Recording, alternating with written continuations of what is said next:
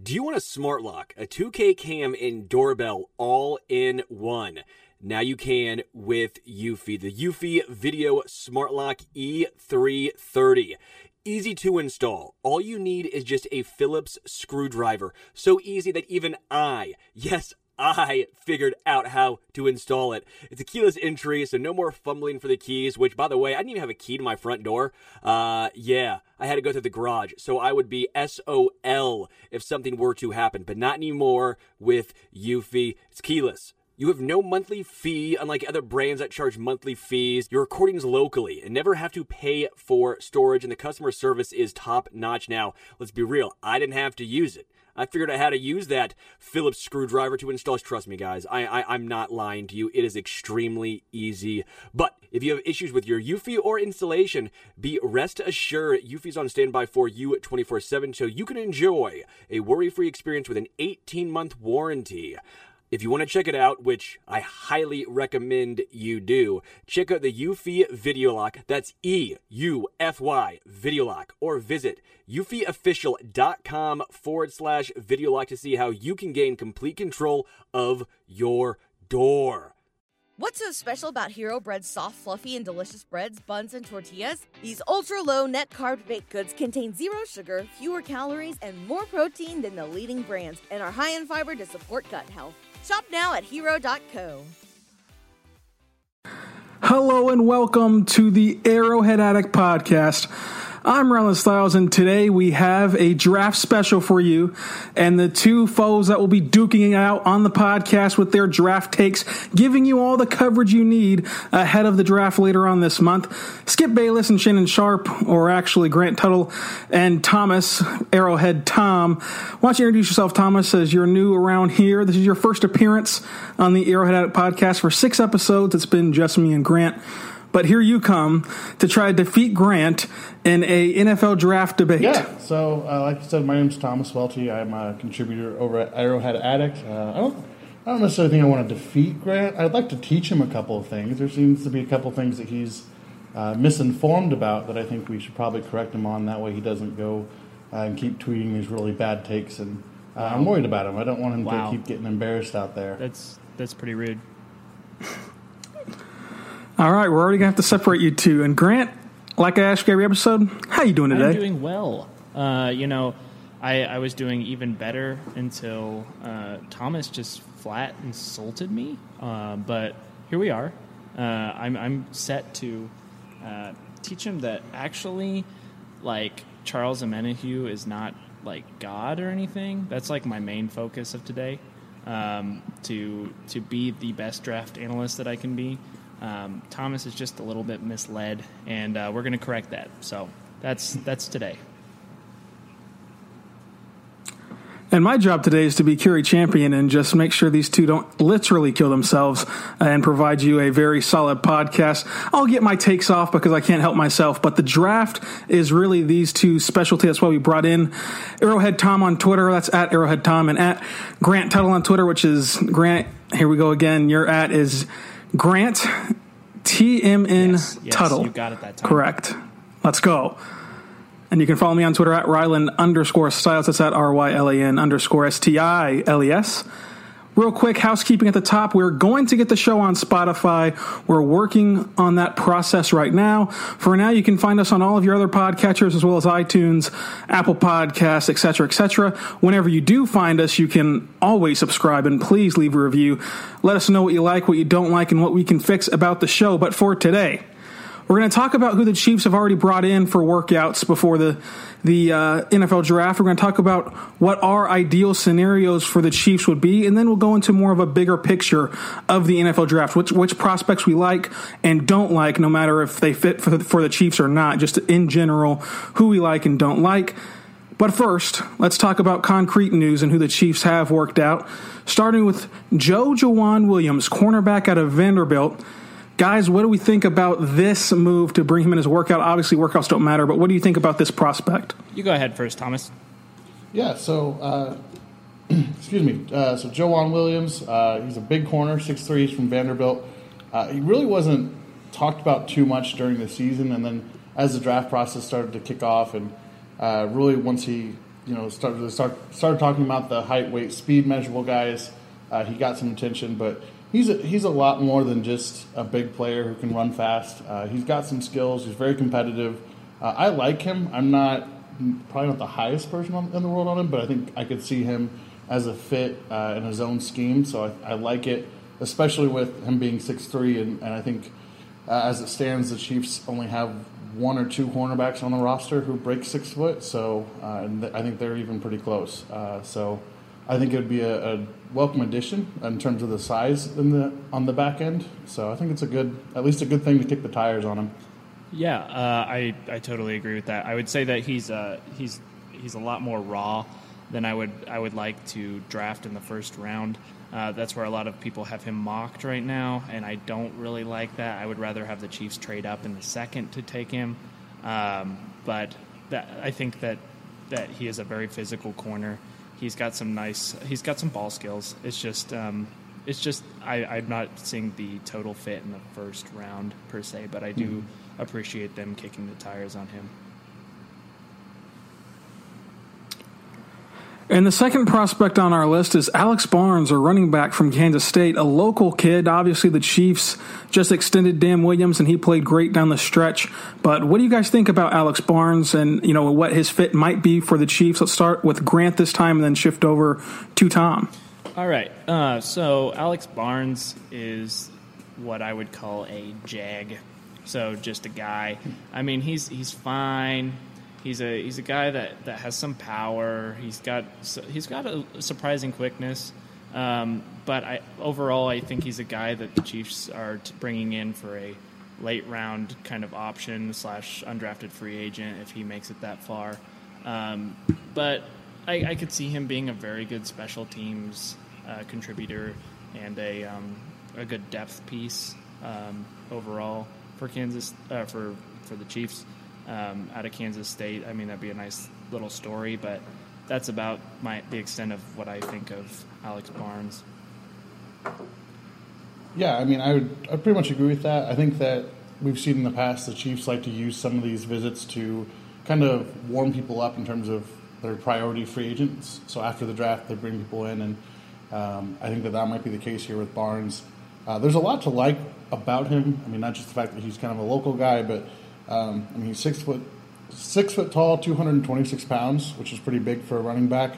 Uh, he put up 34 bench reps at the combine, and he ran a 4 5 uh, 4 5 9 40, which is uh, not great, but yeah. for his size, that's that's that's acceptable. So I think his role would definitely be a uh, a developmental kind of guy. A uh, could contribute on special teams might be somebody they bring in to compete with Darrel Williams for that, that third spot in terms of running back, but I don't think that he'd probably. I think Darrel Williams would probably beat that out, but it'd be good competition. I think the Chiefs are all about that, especially when you have a group uh, with the Chiefs. You know, the running back. It's it's changed a lot in the last twelve months. So yeah. I think it's good that they're kicking the tires on all those options. Yeah, I think Grant, what you said was was great, and uh, I, I, agree. I think it's just be a, it'd be a nice story in training camp. You know, just a local kid coming in and, and playing some running back, and, and really his goal, like you said, would be to make this on the special teams and make an impact there. Uh, let's shift over now to Jaylon Ferguson, who they brought in for a workout. We're going to talk more about him later on in the show. The defensive end out of Louisiana Tech, and then Joe Giles Harris, linebacker of Duke. Now, this is a guy who I think is pretty interesting, but I'd like to know you guys' thought because, as we said at the top of the show, you guys are the draft expert. Tom, what do you have on uh, Joe uh, Joe Giles so Harris? The big thing with Joe Giles Harris is uh, he's got a pretty long injury history. Um, he's got some ACL issues, and and that really, uh, I guess, kind of muted his draft stock. Nobody was really talking about him, but when you go back and, and you watch the tape, he's actually a good player. He's got good range and, and has a he, he's good at like breaking down and tackling, but sometimes he's over aggressive. We kind of see that sometimes with Anthony Hitchens, uh, where he goes to make the tackle and just kind of runs past the guy. Uh, so I'm not I'm not super high on him. I probably have a higher grade on him if he didn't have the injury history that he had and he had more tape available. Uh, right now, I, I have got him probably like a fourth or fifth round guy that you kind of take a, a waiver on if there's nobody else there that Um, there is some upside there, but really, I don't think he's somebody that you would want to draft early on and, and try to rely on him to be any kind of starter or anything like that. I think he's going to be a guy who earns his way on special teams, but if you need him to start in a pinch, he could probably do it for you. And there is some upside there. Like I said, we don't. There's a lot of unknown because of his injury history. Uh, he does have good range and good movement skills, but uh, not somebody that you're taking in the first two or three rounds. So. Yeah, uh, I actually agree with that uh, to an extent. I would say that I think that his range is somewhat limited. Uh, he actually reminds me, after watching the tape, he is like a the perfect mix, mixture between what the Chiefs already have between Anthony Hitchens and Reggie, Reggie Ragland. Uh, like, they, if you combine the two, it would almost make this this player. Uh, so I don't know. I, I, I could see, I could understand a team using a third round pick on him, but yeah, that injury history is is is a little bit scary. Um, and I don't. I, I think he's got a high upside, but what you're getting right offhand in the first year of production is not something that would be great. He would at the very at the very most, or at the very yeah, I would say at the very most for next year, if the Chiefs were to draft him in say the third or fourth round, he would provide good linebacker depth. Um, mm-hmm. He's not a guy that's going to blow the doors off and come in and start right away. Um, that being said, like I'm hoping that the Chiefs don't keep uh, don't keep Reggie Ragland in the starting lineup and give Dorian O'Daniel that shot at the um, the weak side position because he's uh, he's got a ton of upside and we saw that last season. Uh, so as far as drafting linebackers in this draft, I mean I could take it or leave it. So um, yeah, that's really got what I got on on Harris. Sticking with the linebacker group, let's go over to, oh Lord, Sion Taka Itakaya, linebacker out of BYU. You can correct the way I just butchered his name, but uh, Tom, what do you have on Siona Takataya? Yeah, so as difficult as his name is, probably one that you want to uh, try to try to Google that, see what you get on the you know corrected feedback, uh, see what comes up, see if you can find some tape on him. Uh, he's actually a really fun player to watch. Uh, he'd probably be probably a best fit at like a will. Um, I really think that he's again one of those guys that you're going to bring in in the later rounds, maybe a, a, priority free agent to bring in to be a camp body to, to compete. Uh, there is some upside there, but there's there's concerns about you know just his overall production in college. Uh, his I some some plays he looks like he's a he's got really good skills and really good movement skills and all that stuff, and then other plays uh, he just he's very inconsistent and he's he's fun to watch when he's when he's doing well, but when he's when he's off, he's he looks like one of the worst players on the field. So it's it's interesting to watch him if you can you know figure out how to spell his name and type it into YouTube. Uh, it's it's fun, but it's it's kind of it's maddening to watch him you know with the inconsistencies. Yeah, uh, like like you alluded to, I think he shows that capability where he can be explosive. He has some athletic traits that are wonderful to have in a linebacker, uh, but that downside, that floor is so low that the mm-hmm. only way I would even consider it is seventh round to an undrafted guy. I mean, he's just to me, he's almost that that downside is so high for a guy of from BYU. So Andy Reid probably is interested in him just because he's from BYU. Uh, mm-hmm. but uh, yeah, we'll we'll see what happens with that. So he could be the new Dan Sorensen. Yeah, yeah. Anything to replace Dan, but whatever. Of course. I don't want the Chiefs to draft him because I do not want to have to learn how to say his name for the entirety of this podcast. uh, the last linebacker on the list, because this is a position group that Grant you said that you could take or leave it if they draft uh, a linebacker, is another local standout, beloved by Kansas fans, Joe Jr., linebacker out of Kansas.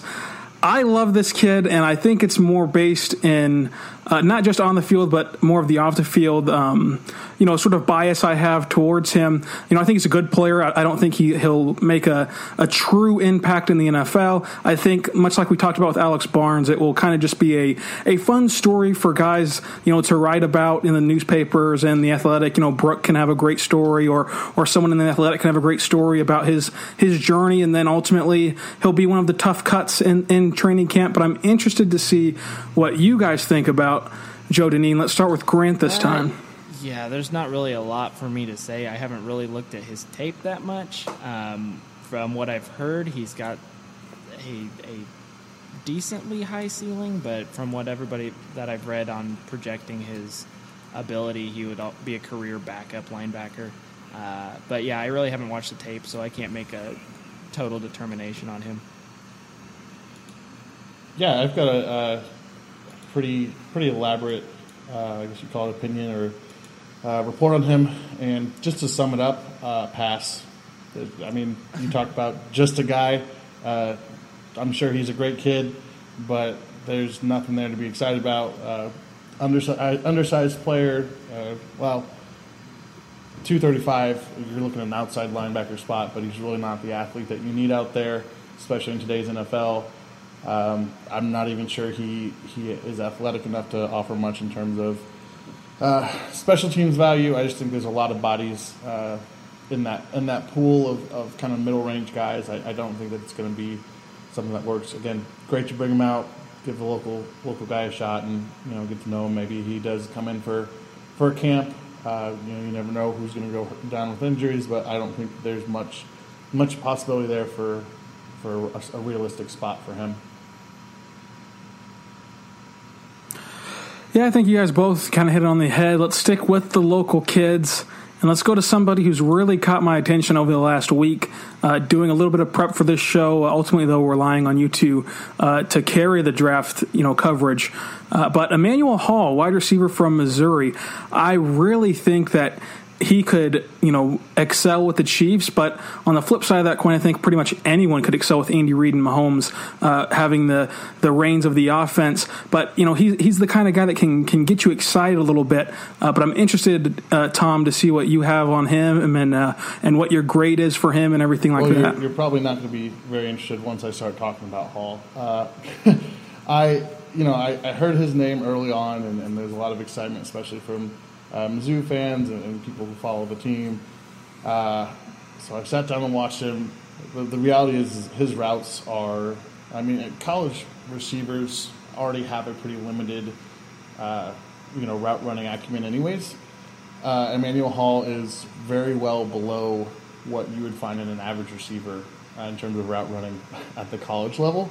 Uh, he wasn't asked to do much. Really good athlete, pretty good size, but his his route running, his route tree. Uh, he's going to be a guy that again maybe you take in the, the sixth or seventh round. And, and I will say this: you you think about where Tyreek Hill was at when he came out as a prospect and, and the development he's had as a route runner.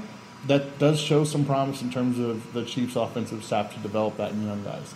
But that said, Tyreek Hill is also, you know, on an athletic level that there are few people on the face of the planet who are at. So uh, I don't think Emmanuel Hall is that guy. He is he is an athlete, but uh, other than maybe being a, a, special teams guy and a, you know your wide receiver six, I don't know if there's much to get excited about in terms of any kind of starting production from him. Of course, you know it's Patrick Mahomes, so if he's on the team, he'll probably catch three or four touchdowns just because it's Patrick Mahomes.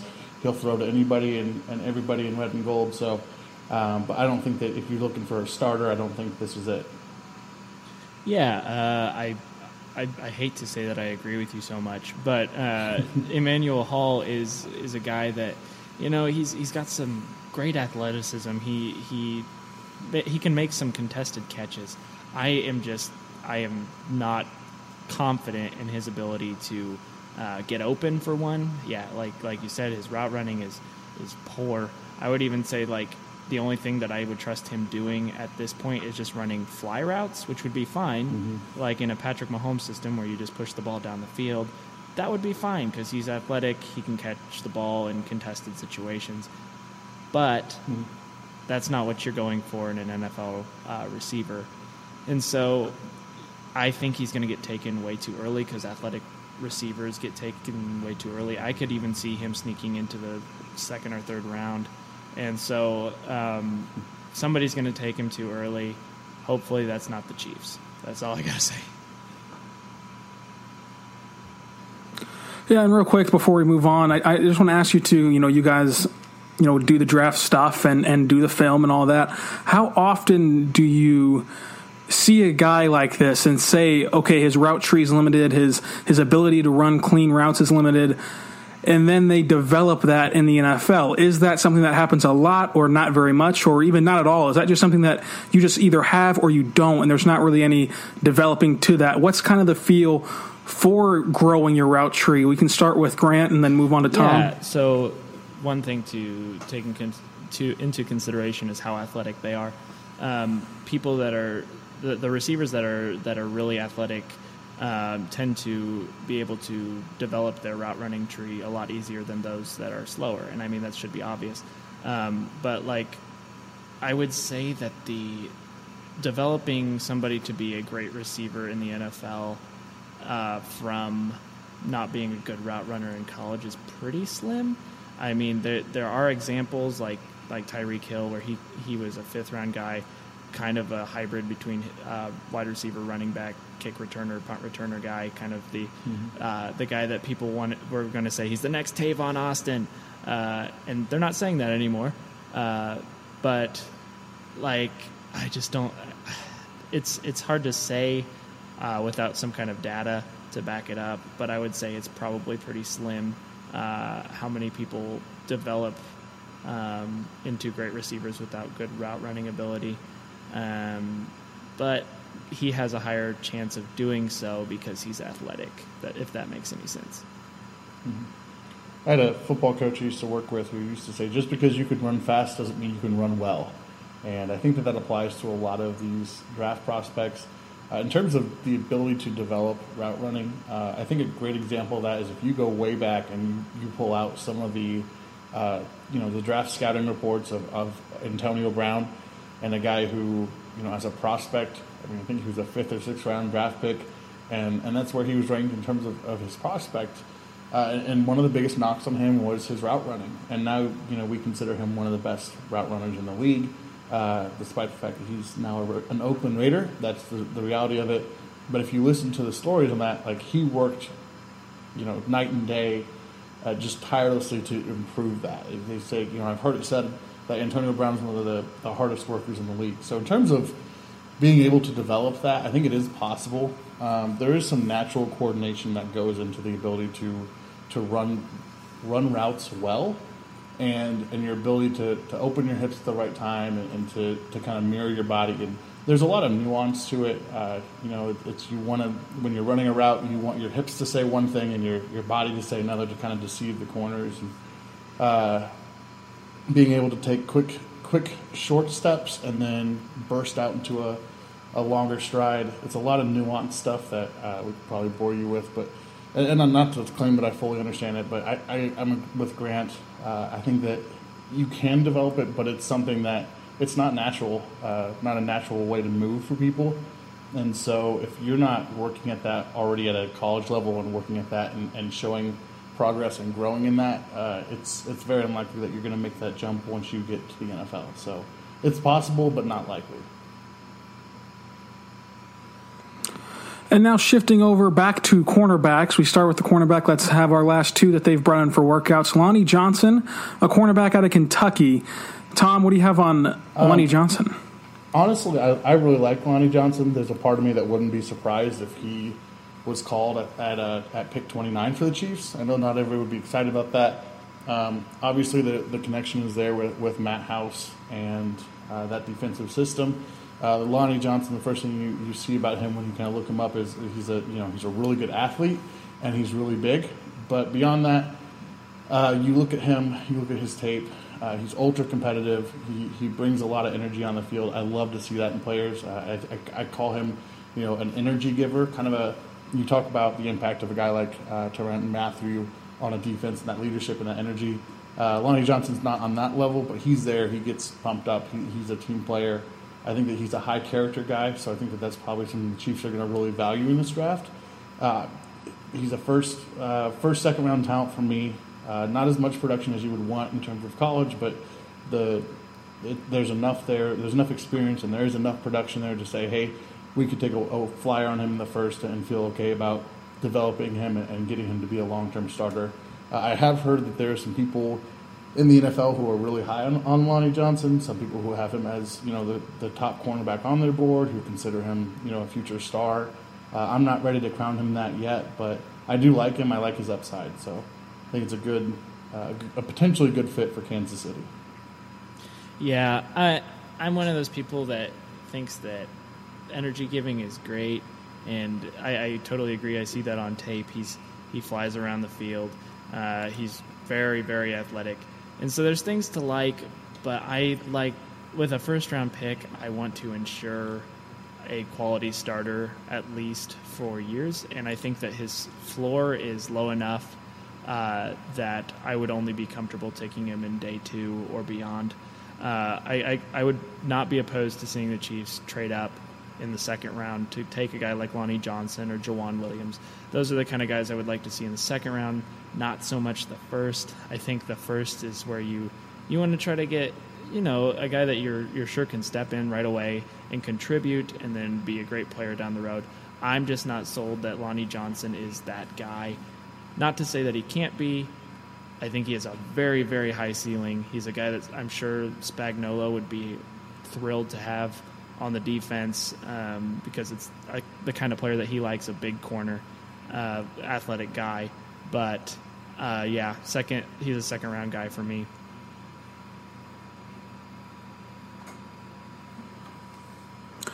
And now let's shift over to another cornerback, Amani Oren Wani. How do you say that, uh, Grant? You're the one that, that had him.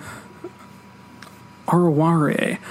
Well, go ahead, Grant. What do you think about the cornerback out of Penn Uh, State? He think, the fourth corner on my board, um, or third. I can't remember. Can't remember if I have him or Rock Yasin. um, I like his physicality. That's the main thing uh, with him is that I think that he can he can come onto the field uh, year one and be a solid contributor. I think he could he could even challenge um, he could challenge for that number two spot um, among the corners.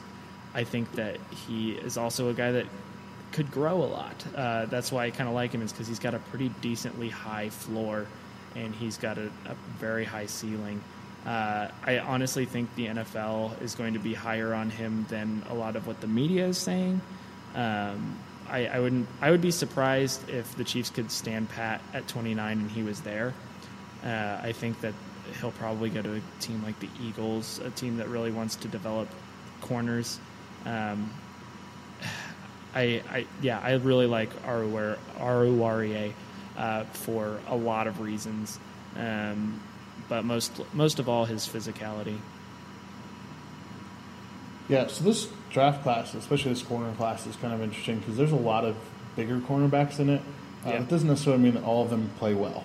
So uh, there's a lot of guys that I think the NFL could fall in love with in terms of the you know the height, weight, speed. We talk about that, and um, I'm not going to Amani. Uh, I've heard his name pronounced about 86 different ways, so I'm just going to call him Amani from Penn State.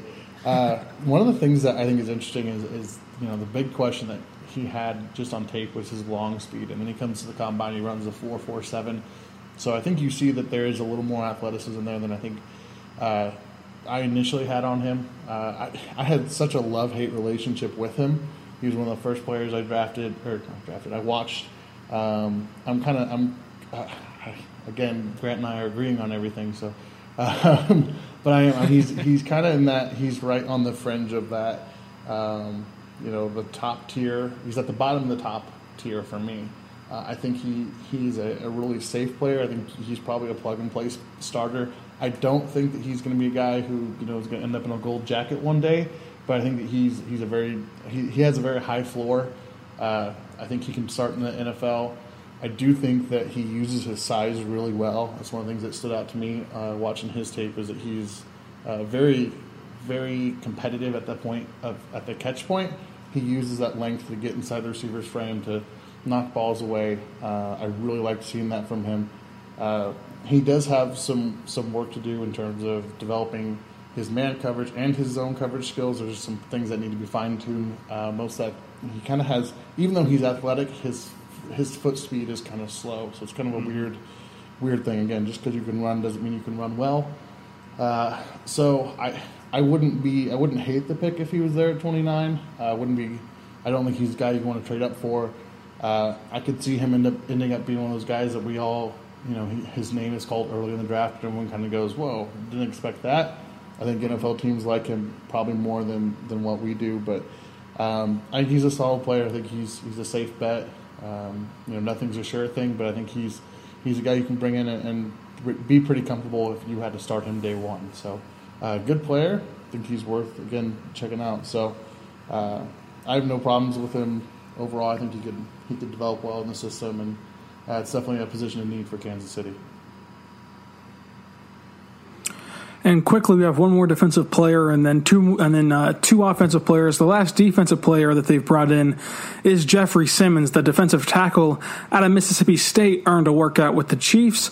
Tom, what's your grade on him, and, and uh, your opinions on him? Uh, this is a tough one, and because uh, the reality is, is like Simmons is a is probably a top ten talent in this draft. of course, he tore his ACL early in the process, and so he's probably uh, going to miss a good chunk of his rookie season, if not all of it. The other big issue with Jeffrey Simmons stems back to a fight that he had in high school uh, where he assaulted a female. Um, you know, there people, some people want to defend that and you know justify it the, the, there's some additional context that there was you know a family member of his who was being assaulted and then he got involved and um, I, I, think that context, uh, that whole issue, and given what Kansas City has gone through in the last year, I don't think Jeffrey Simmons is an option for Kansas City. I don't think the Chiefs front office is going to roll the dice on him uh, unless he's sitting there in, in, the, the fifth. You know, if he sees a fall kind of like Maurice Hurst did last year, uh, I don't think that they can do that, make him the, the, the face of this draft class in the first round or even the second round. It's just not something that they're going to want to do from a PR standpoint. Despite his talent, uh, and despite the, you know, there are several people from uh, Mississippi State who have gone to bat for, for Jeffrey Simmons and said he's been an outstanding you know locker room guy, outstanding young man, and I hope that that's true and I hope that continues. But I think the history there combined with the current makeup of Kansas City between Kareem Hunt and Tyreek now this Tyreek Hill stuff, I don't think that it's a move that they're going to do, uh, and it, it, I think it would be a little bit of a, a disingenuous move for the Chiefs to say that they care about these these issues and then to draft Simmons given his known back his known history. Again, that doesn't mean that he's going to do it again, but I think that that uh, I just think that the character context doesn't make him an option for Kansas City. But again, maybe that I could be wrong. They're bringing him in for a workout. That might be something that they're willing to to to brave that storm. So. Yeah, I, I think that that's absolutely right. I think the Chiefs would be hesitant to draft another guy like that However, if it's me, I would almost cry if if I was the GM and he was sitting there at 29 and I had to make a decision on him, uh, because, good lord, his talent level. I uh, in the initial grading process, I kind of I took him.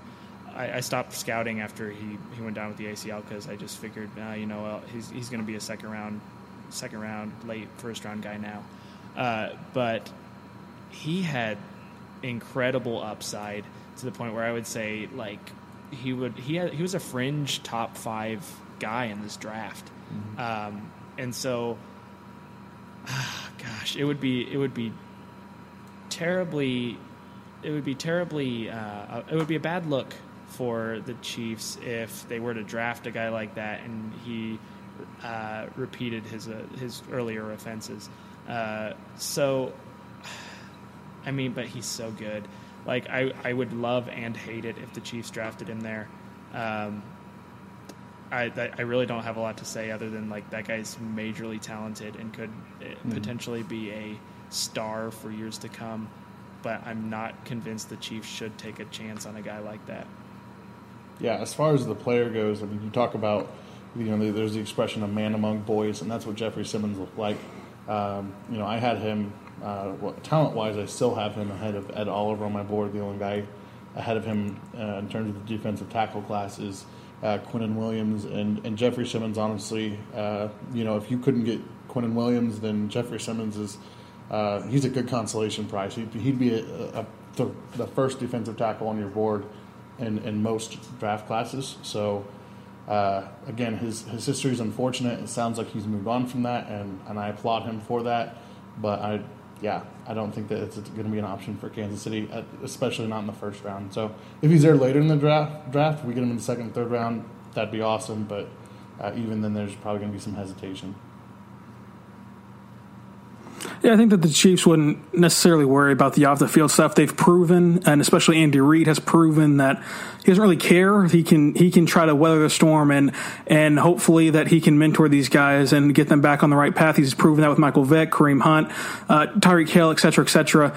I think that if he's the best player available, that and Andy Reid likes him and Spags likes him, that they're going to take him, and that this meeting right here, this workout, was to cover that. If he does follow the Chiefs, they can say, "Hey, we met with this kid. We believe in this kid. We we believe everything everyone has told us about this kid. That it was a mistake. That he regrets it. That this, that, and the third to try to cover themselves and get a very talented football player.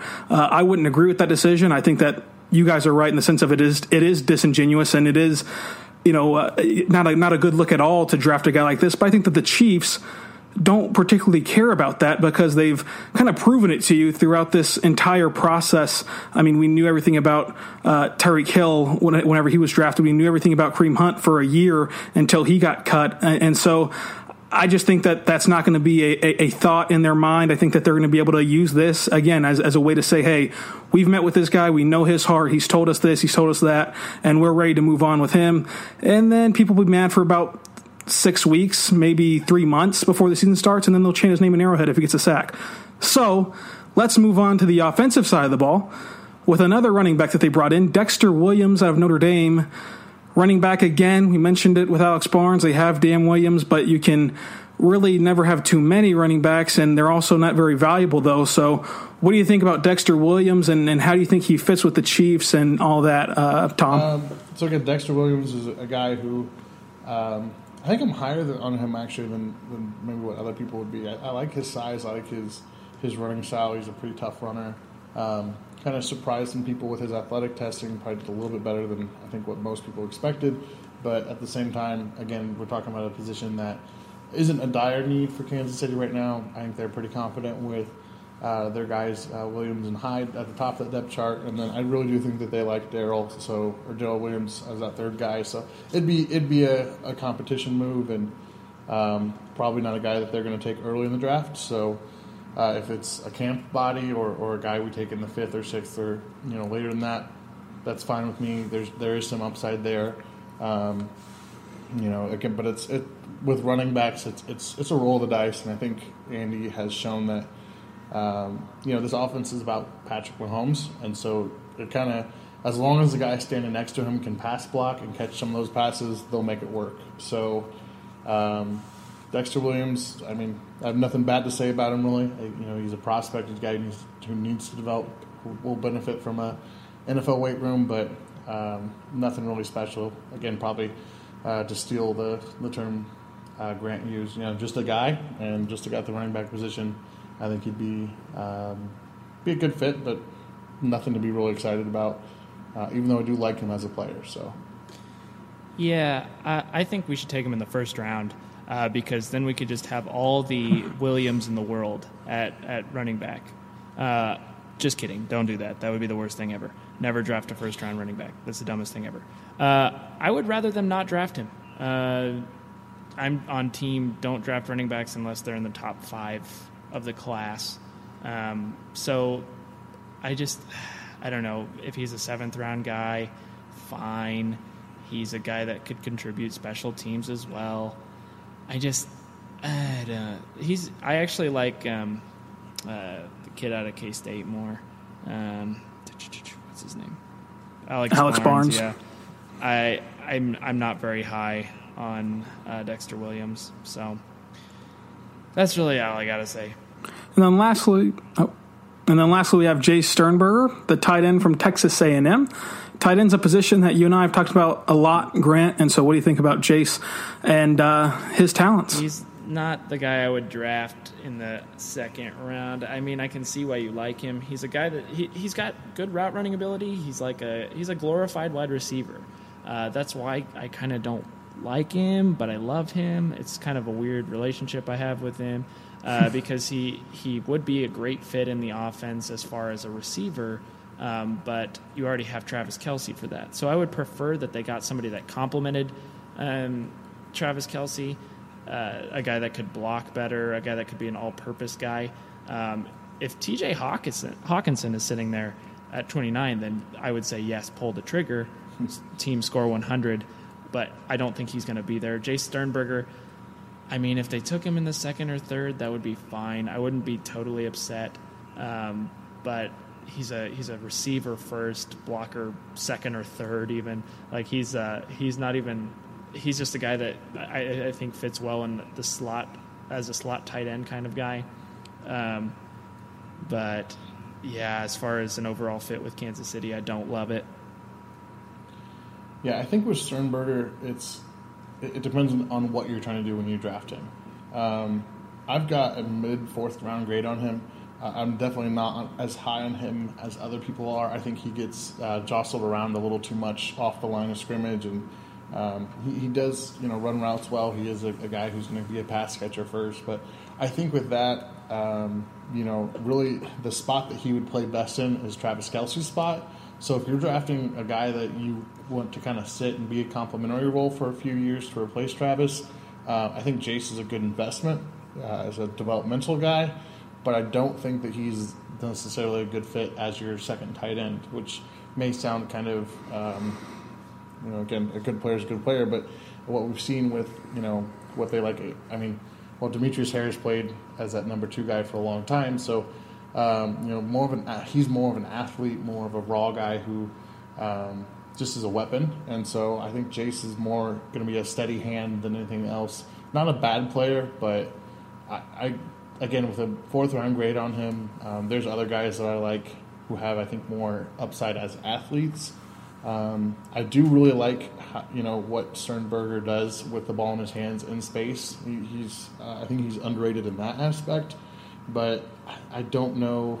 I'm not sure where it would be, uh, where, what the line of thinking there would be in terms of where you draft him. Uh, definitely not. I wouldn't touch him. I'd, I'd wait till day three, um, just kind of see what's left at the tight end class. I think there's some other guys who offer similar value for what Kansas City needs as a tight end two right now. I don't think that they need to be focusing on replacing Travis Kelce. Um, I think they can wait a little bit on that. I think they have other needs. So I wouldn't spend a lot of you know a high draft pick on him. Good player, but not somebody that Kansas City has a glaring need for. Yeah, and those were all the players that the Chiefs have brought in for workouts so far ahead of the, the uh, NFL draft. And now let's shift over. There's like sixty thousand guys that they brought in, but those are the main names. So, just I think they're allowed thirty. Yeah, it seems like a thousand. So now let's shift over to what positions do you think that the Chiefs should address this draft for it to be considered a very good one for you guys? You know, what positions do the Chiefs desperately need in the draft coming up? And let's start with Grant. So I kind of have it in tiers. Uh, like I have a for the first tier of need, I would say edge, cornerback, safety, because uh, obviously defense is is a is an issue in Kansas City. Even after the firing of Bob Sutton, I'm not confident in what they have there. Um, I mean, I think that they're slightly better just by cutting ties with Bob Sutton, but in the second tier, uh, I would say defensive tackle, wide receiver, tight end. Um, if they got those guys in the second round or at the end of the first, I wouldn't be opposed. And then in that third tier, I have it. I have linebacker and offensive lineman. Um, so, I the greatest position of need is a tie for me between edge and safety because I'm not confident in Dan Sorensen's ability to be a I, either safety. Uh, I know some people like him. Uh, uh, I I don't know. I would I would almost prefer the Chiefs trade up and get an edge, but if they're going to stay put, there are some good safeties at 29. Yeah, so I'm.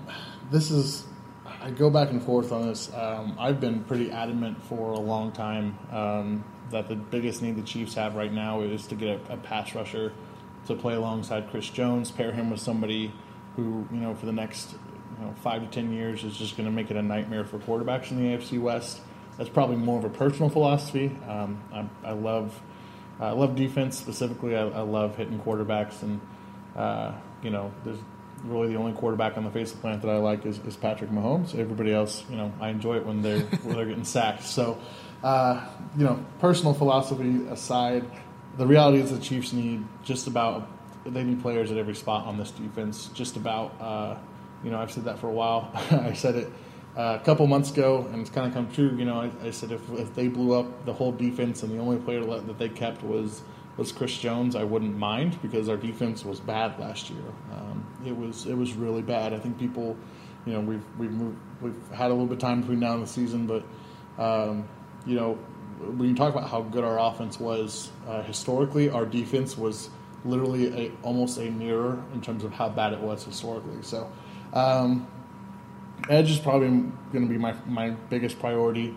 uh, for the Chiefs. I think that's what they need to do early. Uh, but I, I, would say that uh, edge and corner are tied for me in terms of what is most needed, with safety coming in third. I, I, I give edge the priority because you can find uh, different. There's more depth in the cornerback and safety class this year than there's in edge rushers. There's not any guys who are day two or day three prospects that I really get excited about in terms of being an edge rusher. Um, you know, I mean Sure, there's probably a guy on day three like Jerry Tillery you could take who would help the defense, but Stop. you know, overall, uh, that's Grant's guy. But uh, uh, overall, I think edge is probably going to be uh, if there's a guy like you know Clelin Ferrell or you know Brian Burns or whatever who's there mid to late first round, I wouldn't be surprised to see the Chiefs move up for him just because there's not after the first five or six guys uh, on, on this in this draft. There's not much to get excited about at the edge position. So the Chiefs need to find their guy and go get him. Yeah, I think the Chiefs desperately need a cornerback to, you know, just be another playmaker and just help that secondary out. Now, I wouldn't mind seeing a, a complementary tight end and also an insurance policy at wide receiver if you have the value for it uh, later on in the draft, uh, or if someone just spectacular falls to you in the first round. But this draft will be a perfect draft for the Chiefs if this happens, Tom. Um, all right, so first round, I think the most realistic guy that would that could fall to them would be that edge rusher. Uh, you know, Clelin, Fer- Clelin Ferrell from uh, Clemson. Uh, honestly, for the season, I mean, he's he was really looked at as a top ten, top five kind of guy. Uh, has been extremely productive in Clemson or at Clemson. Um, he just seems to be kind of lost in the shuffle right now. You know, Montez Sweat blew up the combine and Brian Burns showed up 10 pounds heavier and ran really, really well. And, and Clelin Ferrell just, he, he did what was probably expected of him, so he didn't really do anything, but I think other guys have kind of leapfrogged him, and the Chiefs could benefit from that. Uh, he's a very polished player in terms of you know getting the quarterback, using technique.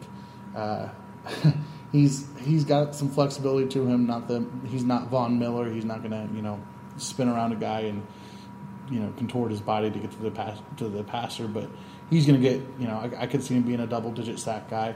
So that'd be uh, the first one. I think in the second round you come back, you get a corner, you get somebody who's kind of in that that middle range, that kind of that second tier bucket. Maybe that's a Lonnie Johnson. Uh, maybe it's uh, whichever one falls. You know, uh, we talked about Amani uh, Oruwariye from Penn State. There's you know an off chance he's there uh, maybe DeAndre Baker. There's a lot of corners this class that I think you can plug and plug and play. Uh, Joejuan Williams, we talked about him earlier. A uh, guy that I really like is Justin Layne, but it sounds like he's probably going to go early second, late first. But there's there's guys uh, in, in, the cornerback class kind of all the way throughout that you could develop into a solid starter. And then I do think at that point you can kind of decide you just take the best player available uh, either at I'd like to see them take another linebacker. Uh, I'm really high on Blake Cashman. Uh, Grant doesn't even didn't even know who that was, so uh, Sorry not to it. take any shots at not not to take any shots at Grant or anything, but uh, Blake Cashman's my guy. Um, I'd like to see him. I think he's he's a tone setting kind of player. Uh, if not, I think you can look at wide receivers. Um, I'm a big fan of Andy Isabella. I think he'd be a perfect fit. Uh, you know, one of the things that people haven't talked about, you know, in terms of players that the Chiefs lost is, you know, De'Anthony Thomas isn't going to be on this team next year, so you have some some needs, special team and gadget player, and I think Andy Isabella fits that. I mean, again, not the biggest need, but we talk about adding another dimension to an offense that's already really good. Um, I think you, you add a guy like Andy Isabella, and you create another headache for the the defenses to worry about. So, um, yeah, I think that that second, third round pick, you just you take the best player available that's on your board. But those first two, I'd like to see uh, edge and corner get addressed. All right. Do you want to hear mine? No. Oh, okay. Moving on. I know, just right. kidding. I'm going to talk anyway. Uh, I don't care what Thomas thinks. So, all right. My perfect scenario would be if Brett Veach was aggressive and did well at what he did last year. So last year he traded up t- like every time but once. And so I would like to see that again. This time I would like to see them trade up into the first, trade a one and two, move up a little bit, get the guy that you want, and then once you once it gets hits the second round, trade that third and your second to move up into the second round and get two stars. That's really what I want to see out of this draft. I want to see two defensive guys that they draft make a huge difference. Uh, like I would love to see a pairing of, let's say, uh, they trade up into the first and get a guy like either Jerry Tillery or uh, a Brian Burns if for some reason, some way he falls. Um, that would be wonderful in the first round. The second round, uh, a, a great like one of those really good safeties that could fall. I like a Juan Thornhill. He's a guy that I would like to see, or a, or they could even they could get that Lonnie Johnson kind of thing going. Uh, and then with, with the rest of the picks, after you get your two guys that you, you feel confident that can develop and be plug and play starters right away, uh, as well as develop for the future, I think then you just draft people with the highest ceiling. After that, after that, that, that second day, pretty much you are drafting guys that you think might have a chance, an outside shot of being great one day. Uh, you don't worry about their floors. Um, I want to see Brett Veach be aggressive in that way, and that would make the perfect draft for me. All right, and now it's time for a game. We've gone through the highlights of the Chiefs workouts and also who we think would be a perfect fit for the Chiefs, but now let's play a brand new game in the draft sense, but this is actually a great game that Grant thought of in our second episode, I think, with uh, free agents. Let's do the same thing, only with draft prospects. I'm going to throw out a name, and these two are going to say if they love this guy or hate this guy. And I want it to be divisive. We said at the top of the show it's going to be Skip Bayless and Shannon Sharpe, but we've gotten just a love fest over here. So let's start getting more divisive, okay? That's what drives clicks.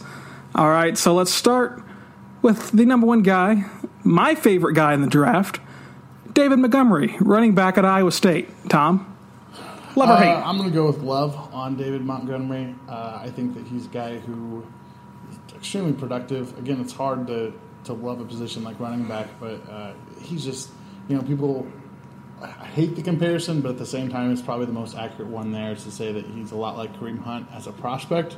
Not saying that he's going to be that as a player. I think Kareem really made a big jump uh, from his college to, to pros, but um, not prob- not a very athletic guy, but he's a he's a very sturdy runner. He um, he's going to fight for every yard. He's pretty reliable uh, in terms of being a, a pass protector. Uh, he's a guy I think you want on your team and can be a, a good player in a a stable running back. So you're going to need uh, probably somebody to, to complement him in terms of being a, a third down speed guy. But uh, I I like him as a prospect. I like him as a player. I think he's a good he's going to be a good player in the NFL. I think he'll he'll have a couple thousand yard seasons, uh, and I I think that he'll be successful. Yeah, uh, I hate that we agree already. Um, but yeah, David Montgomery, I wrote an article about him uh, as one of my first guys that I actually started taking a look at. He's got such good balance. Uh, when he gets hit, he bounces off, keeps his footing, and uh, just keeps trucking ahead. And he's got deceptive quickness. Uh, I, I, I remember distinctly uh, a player coming at him, and it looked like he was surrounded, and he just cut back and left two two potential tacklers. Now I, I get that it's the Big Twelve and nobody can tackle, but that was still impressive for a guy of his size. Uh, he's got deceptive uh, skills in that regard. Uh, if there was a running back that I wanted to take um, in the first, you know, four rounds, Montgomery would definitely be one of those guys. Um, but I'm still on team. Don't take running backs but I wouldn't hate it. That's all I'm going to say. And now, the number two guy, Jerry Tillery. All right. Grant, the defensive lineman at Notre Dame. Do you love Uh, him? yeah, Jerry Tillery Or do you hate is him? my guy. I mean, I've been like, if there is a my guy in this draft, I have been yelling for Jerry Tillery since the beginning of the draft process. Uh, and come to find out, he's been he's been playing injured. He had a torn labrum uh, his this last year, and his production was even good with that torn labrum. Uh, he's so like the reason I like him so much is because he's quick, and when you have quick interior defensive linemen, uh, that's where you get all your great your great players. Uh, I mean, Chris, Chris Jones is a quick guy. Aaron Donald's a quick guy. Uh, those th- with that kind of athleticism in the middle of a defense, a pairing of Chris Jones and Jerry Tillery would be among the scariest combos uh, in the NFL. Uh, Tillery is a guy that I think could produce big numbers in sacks. Uh, the uh, one reason that you might not want to take him uh, if you're the Chiefs is because uh, you you might be rotating guys in and out, and you would might you might want to get a guy that that has uh, more production right off the bat. Um, but if we're talking about guys that I love in this draft, Jerry Tillery is probably my third guy on among defensive tackles, um, and I, I I can't imagine he'll be there at 29. Uh, I think that he'll be gone way earlier than anybody's expecting. Yeah, so uh, I'm actually going to surprise Grant and uh, some other people who, who have heard me talk about Tillery before. Uh, and I'm just going to go on record and say that uh, I've decided that I absolutely love to hate to hate Tillery. Uh, I can't stand him. Uh, I initially had a, uh, a mid second round grade on him, and then Grant wouldn't shut up about him, so I moved him down to uh, late third. Uh, Wow. so here, here's the thing with Tillery. Uh, there, there's a combinations of issue of issues that I have. One, uh, he plays the exact same spot that Chris Jones does. So if you're drafting him, you're drafting him not to play next to Chris Jones, except for in a handful of sub packages, you're drafting him to play behind Chris Jones. Uh, he, he is quick. He is he does excel at you know getting pressure on the quarterback. That said, he's very reliant on his uh, his rip under move. I, I watched. I went back this week and watched tape. Uh, he he rarely wins with power, and that's not a good sign uh, in the NFL. I mean, you have to have. And Brett Veach has said this, so uh, hopefully he's him and I are of like mind here. Uh, I don't see the power that you want there from a defensive tackle, especially not in a four-three. Um, and again, if you're going to talk about a guy to pair with Chris Jones, Tillery's not that guy. He's a guy who, uh, at his best, has a similar skill set to Chris Jones. I, I don't think that's a good comparison. I think that there's some other issues with Tillery. Um, you know, if you if you go to YouTube, type in uh, Jerry Tillery versus USC, you'll watch him kick an injured player in the head. So that's a big flag for me. Um, not not a fan of that. I mean, the guy's laying on the ground, and Tillery just kind of, you know, gives him a little kick to the head.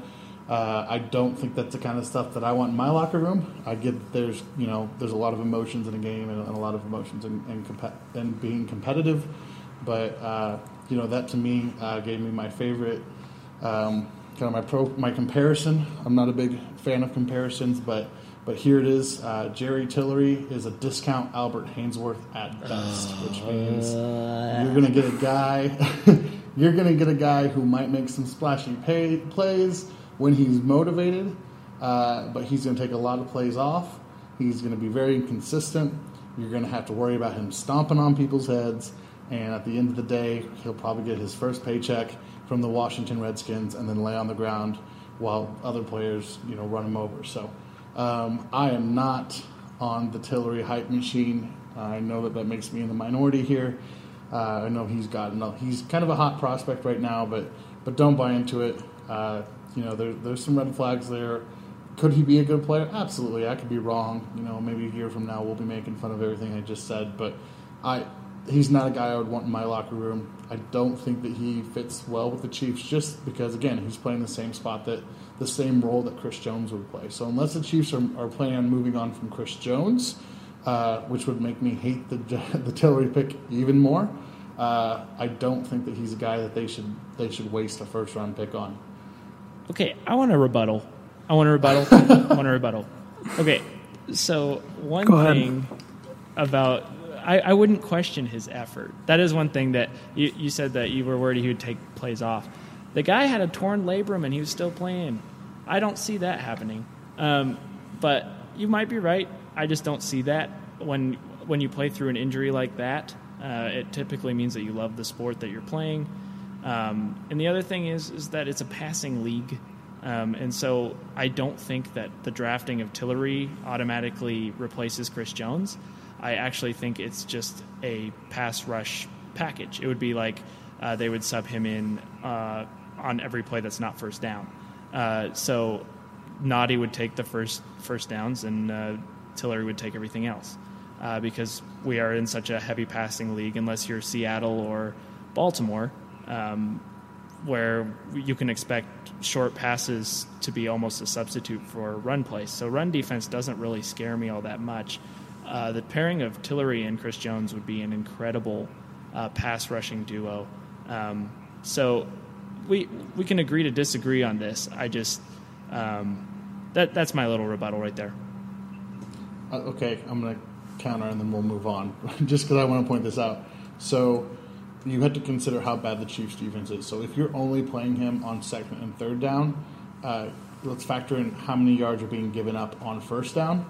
So are you going to bring him in when it's a second and one, a third and one? I don't. That's going to be playing to his strengths. I think that that's a, a situation where you're going to want a guy like Derrick Nnadi or Xavier Williams in there to be the run stuffer.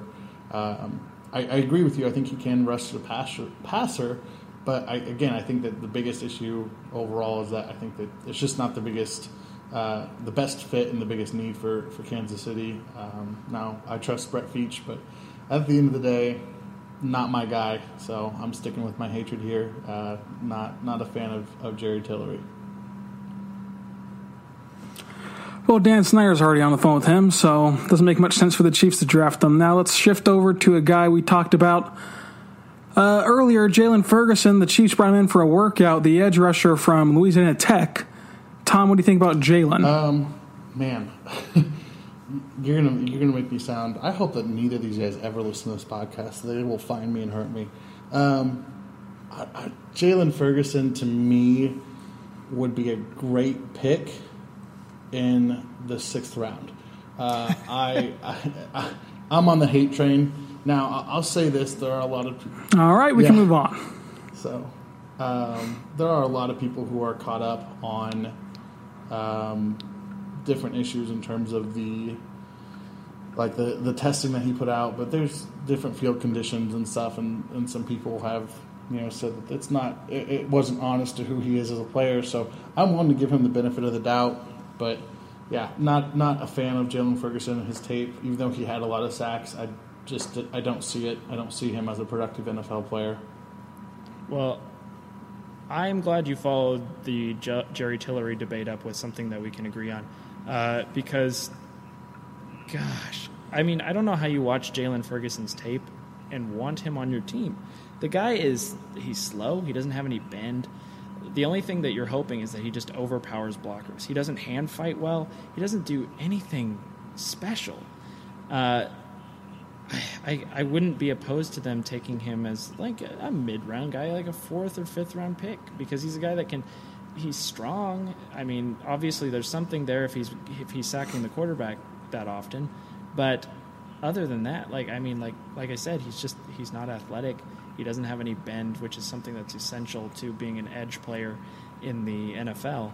He's got none of it. So, yeah, Jaylon Ferguson is is not even not even in my top 15 edge players. So uh, I would I would I would be in favor of uh, of burning uh, having a burning torch and some pitchforks to rally outside of um, Brett Veach's office if that's the first round pick.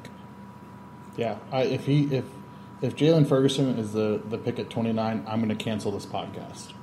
I don't have the power to do it, but I'll make it happen. That- I'll I'll be so disappointed. I'll shut the whole site down.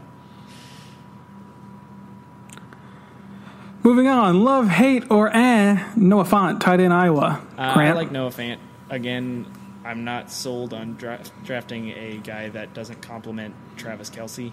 Uh, he's not an excellent blocker. He's a serviceable blocker. I've not seen any like bad blocking. He's definitely better than Jace Sternberger in that regard.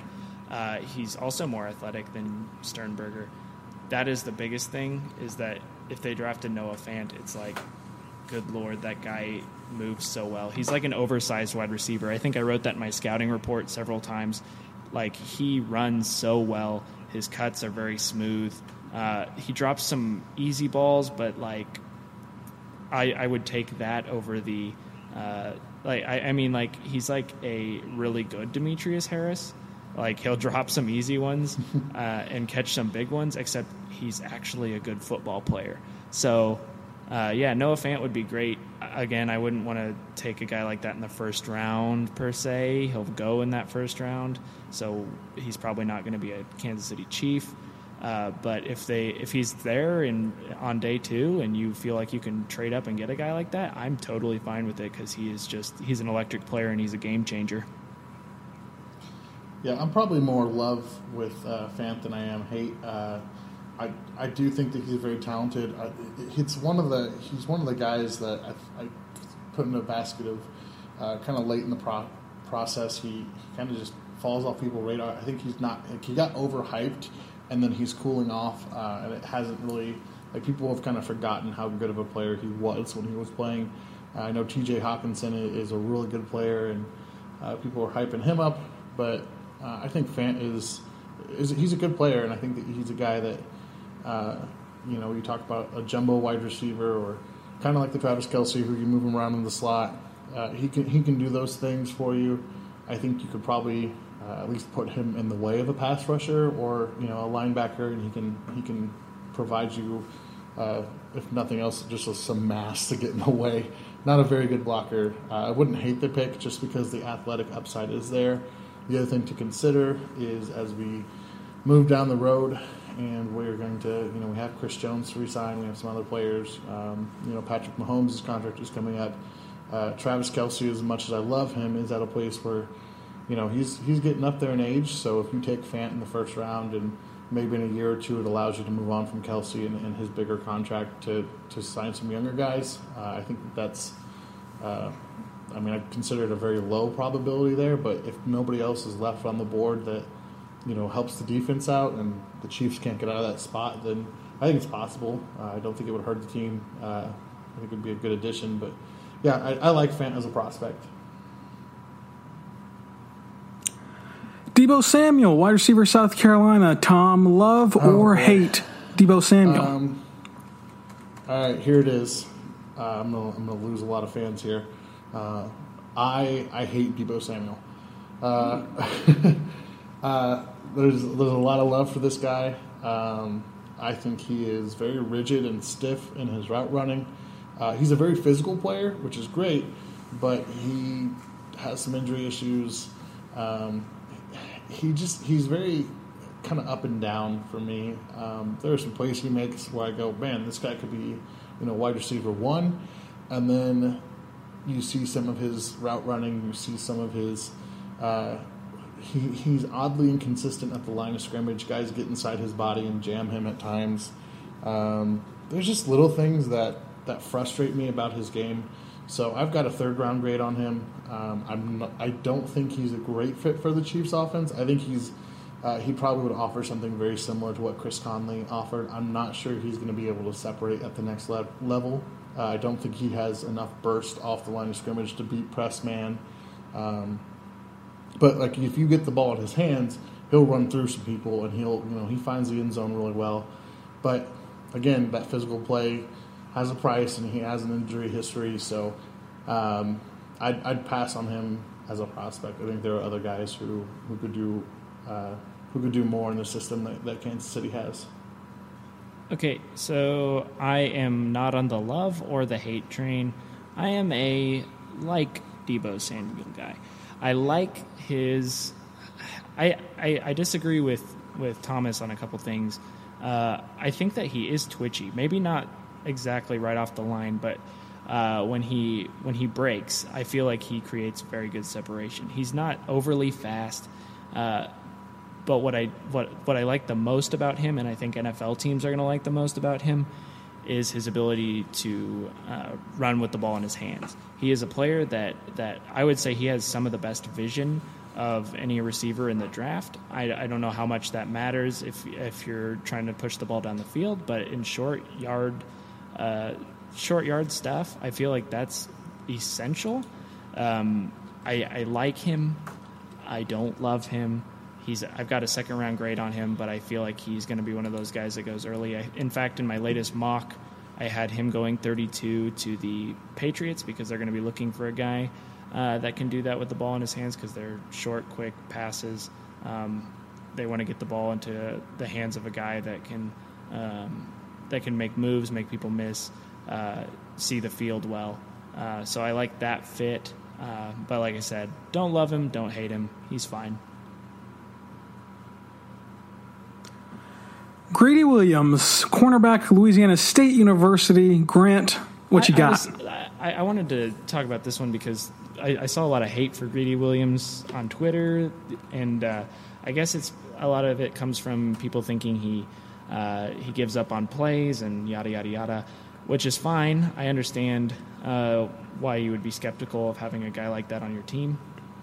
That being said, he's the second best corner in the draft. Uh, I saw people saying, "Well, I wouldn't even take him there if he if he was at 29," and I thought that was kind of crazy. Uh, he's a he, he's very good in man coverage. Um, if he's at 29, I, I can't imagine a way that the Chiefs would just be like, "Nah, never mind, fam. We don't need him," uh, because he's he's so good in man. He's he's athletic.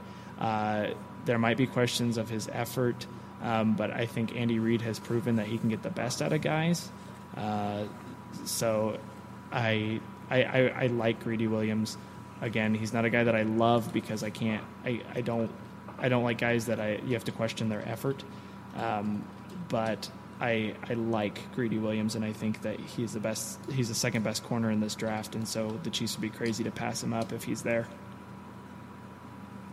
Yeah, uh, I'm very much with Grant. I love Greedy Williams. I think it's one of the things that, again, I talked about this. You know, you have guys who start off the season are, are white hot names and are very, you know, they get a lot of hype, and then people are watching and they start nitpicking, and then it hurts their, their draft status. And uh, I think Greedy is very much one of those guys. Uh, you know, some people like to make the Marcus Peters comp- comparison. I don't think that that's fair. Um, I think Greedy Williams, for starters, is uh, way more athletic than Marcus Peters ever was, uh, especially as a, as a prospect. And I was, uh, you know, I was high on Peters coming out. But um, I think one of the interesting things I've heard brought up, you know, in terms of taking Greedy uh, for the Chiefs is you have to remember you have Tyrann Mathieu now. Um, you know, Mathieu's a, a legend at LSU. And I think that if there's a if there's a guy in the NFL who, who could get in a, a young player's ear like Greedy Williams, and teach him how to be a pros pro and to teach him to not make those business decisions and, and to be more consistent. I think it's a guy like Tyrann Mathieu. I think that that could be a really good relationship there. It could be a one of those uh, elite secondary pairings. I would get really excited about it. So um, I I would love Greedy Williams at 29. Honestly, I'm you know again he's um, he's he's in my top three for corners. I, I kind of I jumble them around a lot but he's he's up there. And I mean, at the beginning of the year, we were talking about him as a generational like Patrick Peterson level player, and then now you know people are, are so down on him, and I just think that that's a process of you know you can over scout guys, you can over analyze them. Uh, these are twenty something year old kids who who are playing college ball for free, and they are thinking about their future, and they, may not have all the the maturity and, priorities right. So. Um, some of that is projection. I think Greedy's going to be a really good uh, I'd even say he's got all pro upside. So uh, getting a player like that at 29, uh, I'd run that card right up to the stage and, and go to sleep happy that night. Yeah, and I'm going to say real quick for a caveat here. Uh, sometime we're going to have Travis Steffen on the show. Uh, and he's a guy that doesn't like Greedy Williams, so he'll get to make his case. So stay tuned for that. Uh, so you don't have to just listen to Thomas, and I agree on that. Um, so yeah, moving on. The safety from Washington, Taylor Rapp, I believe is his last name. Uh, Tom, love or hate? Um, man, uh, I'll go with strongly dislike. Uh, I, there's I don't have any complaints about his game. Uh, Taylor Rapp, he's he's very solid all the way around, uh, but he's not exceptional at anything. So like, I've got a, a late round two grade on him. I think he is.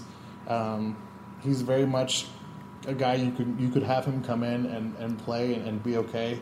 Uh, I think he would benefit greatly from being a third safety in a rotation.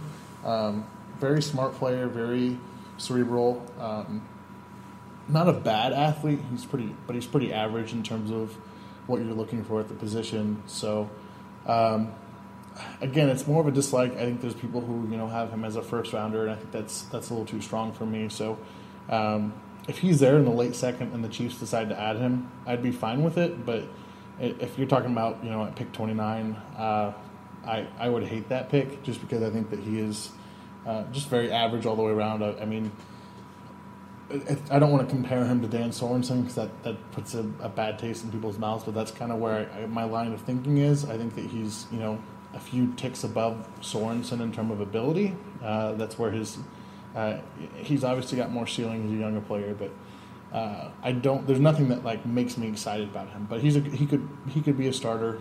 Um, I think again, you, you for him to be your third starter, not your everyday or every down starter, but um, yeah, very lukewarm on him. So uh, what I'm going to say about Taylor Rapp is I'm I'm actually pretty high on Taylor Rapp. Uh, he's a guy that I really like as an all-around guy. He reminds he I, I can't make a really good comparison, uh, but you're you're absolutely right when you say he doesn't do anything great. Um, but that being said, they like versatility in Kansas City. If that's not obvious with the Honey Badger signing. Um, I think that if they're going for versatility, Rapp fits that. He's a, primarily a box safety, but I like the way he flies around the field. He's a, he's an effort guy, which is always good for a defense. Uh, I think that if they if they were to take a guy like uh, Rapp, it would be to eventually uh, take over that that strong safety. They might move um, Honey Badger back to the free safety, but I think that he's pretty versatile, and so that that would be good for uh, Kansas City. Uh, that being said, I wouldn't take him with the first round pick. Um, although I do have a late first round grade on him, uh, he just doesn't fit the Chiefs' system as well as I may like. So that's what I got. Real quick, just um, this a little off topic. So, what do you think about? It's like because I'm not huge on player comparisons, but the guy that that just came to mind, like best case scenario for Taylor Rapp would be a guy like Eric Weddle, again somebody who can do it all, but isn't an exceptional athlete. athlete. Yeah. What do you think about that? Yeah, I, yeah. I, I, agree. I would say that that Rapp might be. I don't know if he's quite Weddle because I don't think he has the same range that Weddle has, um, mm-hmm. but he's definitely got similar traits in like physicality and uh, yeah. and energy. So I like yeah, that. And like I said, that's best case scenario. Yeah, best case scenario. Yeah, I would say I would say that's a fair fair comp. All right, let's quickly finish with two more guys, and then we'll get out of here. Uh, first, let's go, let's go with uh, Montez Sweat, the edge rusher from Mississippi State. Grant, do you love or hate this prospect? Uh, Montez Sweat, I think that he's going to go way too high. Uh, I don't love him. I don't hate him. I dislike where he's at as far as where he's rated among NFL people and mock draft people because he to me, I just don't see that it factor on tape. I mean, he's super athletic. If that's not if that wasn't proven at the combine, uh, he, he, ran like a four four forty, and for a guy of his size, that's incredible. Um, but he doesn't have bend, which is kind of weird for a guy that's that that athletic. You'd think that he could implement that into his game pretty well with a with his his plant, and um, I just don't see it. I think he's. I have a second round grade on him. Um, but he's going to go. He's going to go high. I would say I would be surprised if he was still on the board after pick ten. Um, but I yeah, I just he's got good length, uh, so that's a positive. I just I don't like the way that he uses his athleticism because it seems like he relies on it too much and doesn't have much technique, but that can be developed. I'm just mixed on Montez Sweat, and um, I, I wouldn't take him if I was Kansas City per se because I don't think he gives enough immediate impact, and I don't think the upside is as high as other edge players. All right, so I've been on a journey with Montez Sweat and my evaluation of him. So let me walk you through this because uh, I'll be honest, I I hated Sweat. Uh, I still personally don't get super excited about him most days. Uh, but I, as I was going through his evaluation and I was you know taking my notes and, and, I agree with Grant like he's not very flexible. That's always been his biggest knock is he just can't bend around the corner. But you know he, he does have good balance and he's really strong at the point of attack. And as I'm writing the, the report on him, you know, kind of taking notes, uh, I'm reading it and I'm going, this sounds exactly like what Brett Veach like was crazy about when he drafted Breeland Speaks last year. And I had a moment where I went, oh no, Brett Veach loves Montez Sweat. Uh, and so like that's my that's my called a conspiracy theory. Uh, I think that he's the kind of guy that Brett Veach and uh, probably by extension Steve Spagnuolo are gonna like. So um, I, I've gone back and I've watched a lot more tape on Sweat, and I don't think that. Um, I mean, the reality is he's he's been a dominant pass rusher in the SEC, and so you can talk about his his flaws and his you know weird hips and how he can't bend around the corner. Uh, the reality is, is he does get to the quarterback. Um, he does have a, a, really high motor. He does have you know powerful hands, all that stuff. He's a productive player. So uh, I'll be as bold to say that if if Montez Sweat gets past uh, pick ten, I think Brett Veach is going to be on the phone trying to trade up for him. That's my that's my bold prediction. So I'm not a big fan, but if, I feel like if Brett Veach was here, he would be pounding the table for Montez Sweat. That's my that's my gut feeling. Yeah, I could definitely see that. In fact, I I uh, changed a mock draft. I was gonna I was writing one up for Arrowhead Addict, and I I thought, oh man, Montez Sweat is definitely a Brett Veach guy, isn't he? And so I actually mm-hmm. had that. I actually had that moment where I was like, should I have them trade clear up for Montez Sweat? And then I was like, nah, he's going top ten. So um, yeah, I could definitely see it. I think that that's mm-hmm. that that's something that could definitely happen. But I am Montez Sweat is not a my guy per se. So and, yeah, and I wouldn't hate it, and I would trust you know Brett Veach's evaluation, especially for a player who has been so productive. But um, yeah, I that's what like I said, uh, that moment it hit me, you know, like a ton of bricks. I went, man, this is the kind of guy that like Brett Veach is going to love. So I'd keep an eye on him if, if you're a fan of, if you're a fan of the Chiefs. Which if you're not and you're listening to this podcast, I'm not sure what you're doing, but we appreciate that you're here. Especially at the hour 20 minute mark. The last prospect to go on the board uh, for us in this game of love or hate is Charles Omenihu, the defensive lineman from Texas. I'm sure I didn't say his last name right, but Grant, do you love or hate him? Uh, I'm gonna say. I mean, I want to say that I hate him just because that's like one of Thomas's my guys, but I, the truth of the matter is I don't hate him. Uh, he's a guy that I could see the Chiefs taking very easily. In fact, I think that we missed that he actually was the Chiefs had been chatting with him. I don't think he had been on an official visit, but the Chiefs have expressed interest in Omenihu. And I don't hate him. I don't love him. He's just kind of a guy who plays solid ball. I just don't think his his ceiling is super high, uh, but he he fits the description of what the uh, the Chiefs are looking for anymore, which is long and strong. Uh, that's pretty much been the message of this offseason is that that's what they want to do up front with the defensive line. Uh, Charles Omenihu is a guy that he has some strength. He has he has a little bit of bend. He's got a little bit of quickness. I just I don't see him as a dominant player. Um, but that being said, that's almost he fits to the T almost what the Chiefs are looking for in their defensive lineman and I wouldn't be at all surprised to see them move up in the second round if he's still on the board at, you know, like pick 35, 38. If he's still there, I could see the Chiefs uh, moving up to get a guy like that. Yeah, so uh, Charles Omenihu was pretty much uh, my Jerry Tillery. So, uh, you know, for you know Grant's love of Tillery, I've got I do have some love for Omenihu. Not, I, I don't disagree with, with Grant's evaluation of him as a player but I think that his value there uh, at 29, I think he's kind of the last of what I would call that tier one pass rushers. He's like the very bottom of that list. Um, he had a very productive, you know, 2018, nine and a half sacks. Uh, he's not he, he's not the most like athletic guy, but he does. He's usually one of the first lines off the one of the first guys off the line of scrimmage. Uh, what I love about him most is that he uses a variety of different pass rushing moves. So he's got he's very technical and he's got uh, very you know he's got a lot of tools in the tool tool bag to work with. And I've listened to different interviews with him, and you know when he talks about his kind of his plan of attack. And uh, what I love to hear is you know because players are they're asked, you know, what's your favorite move, and he says, you know, my favorite move to use on an offensive tackle usually changes week to week based on the film that I've watched that week. So he's a very cerebral cerebral player. Um, you know, I think he's a, a, high a high football character guy.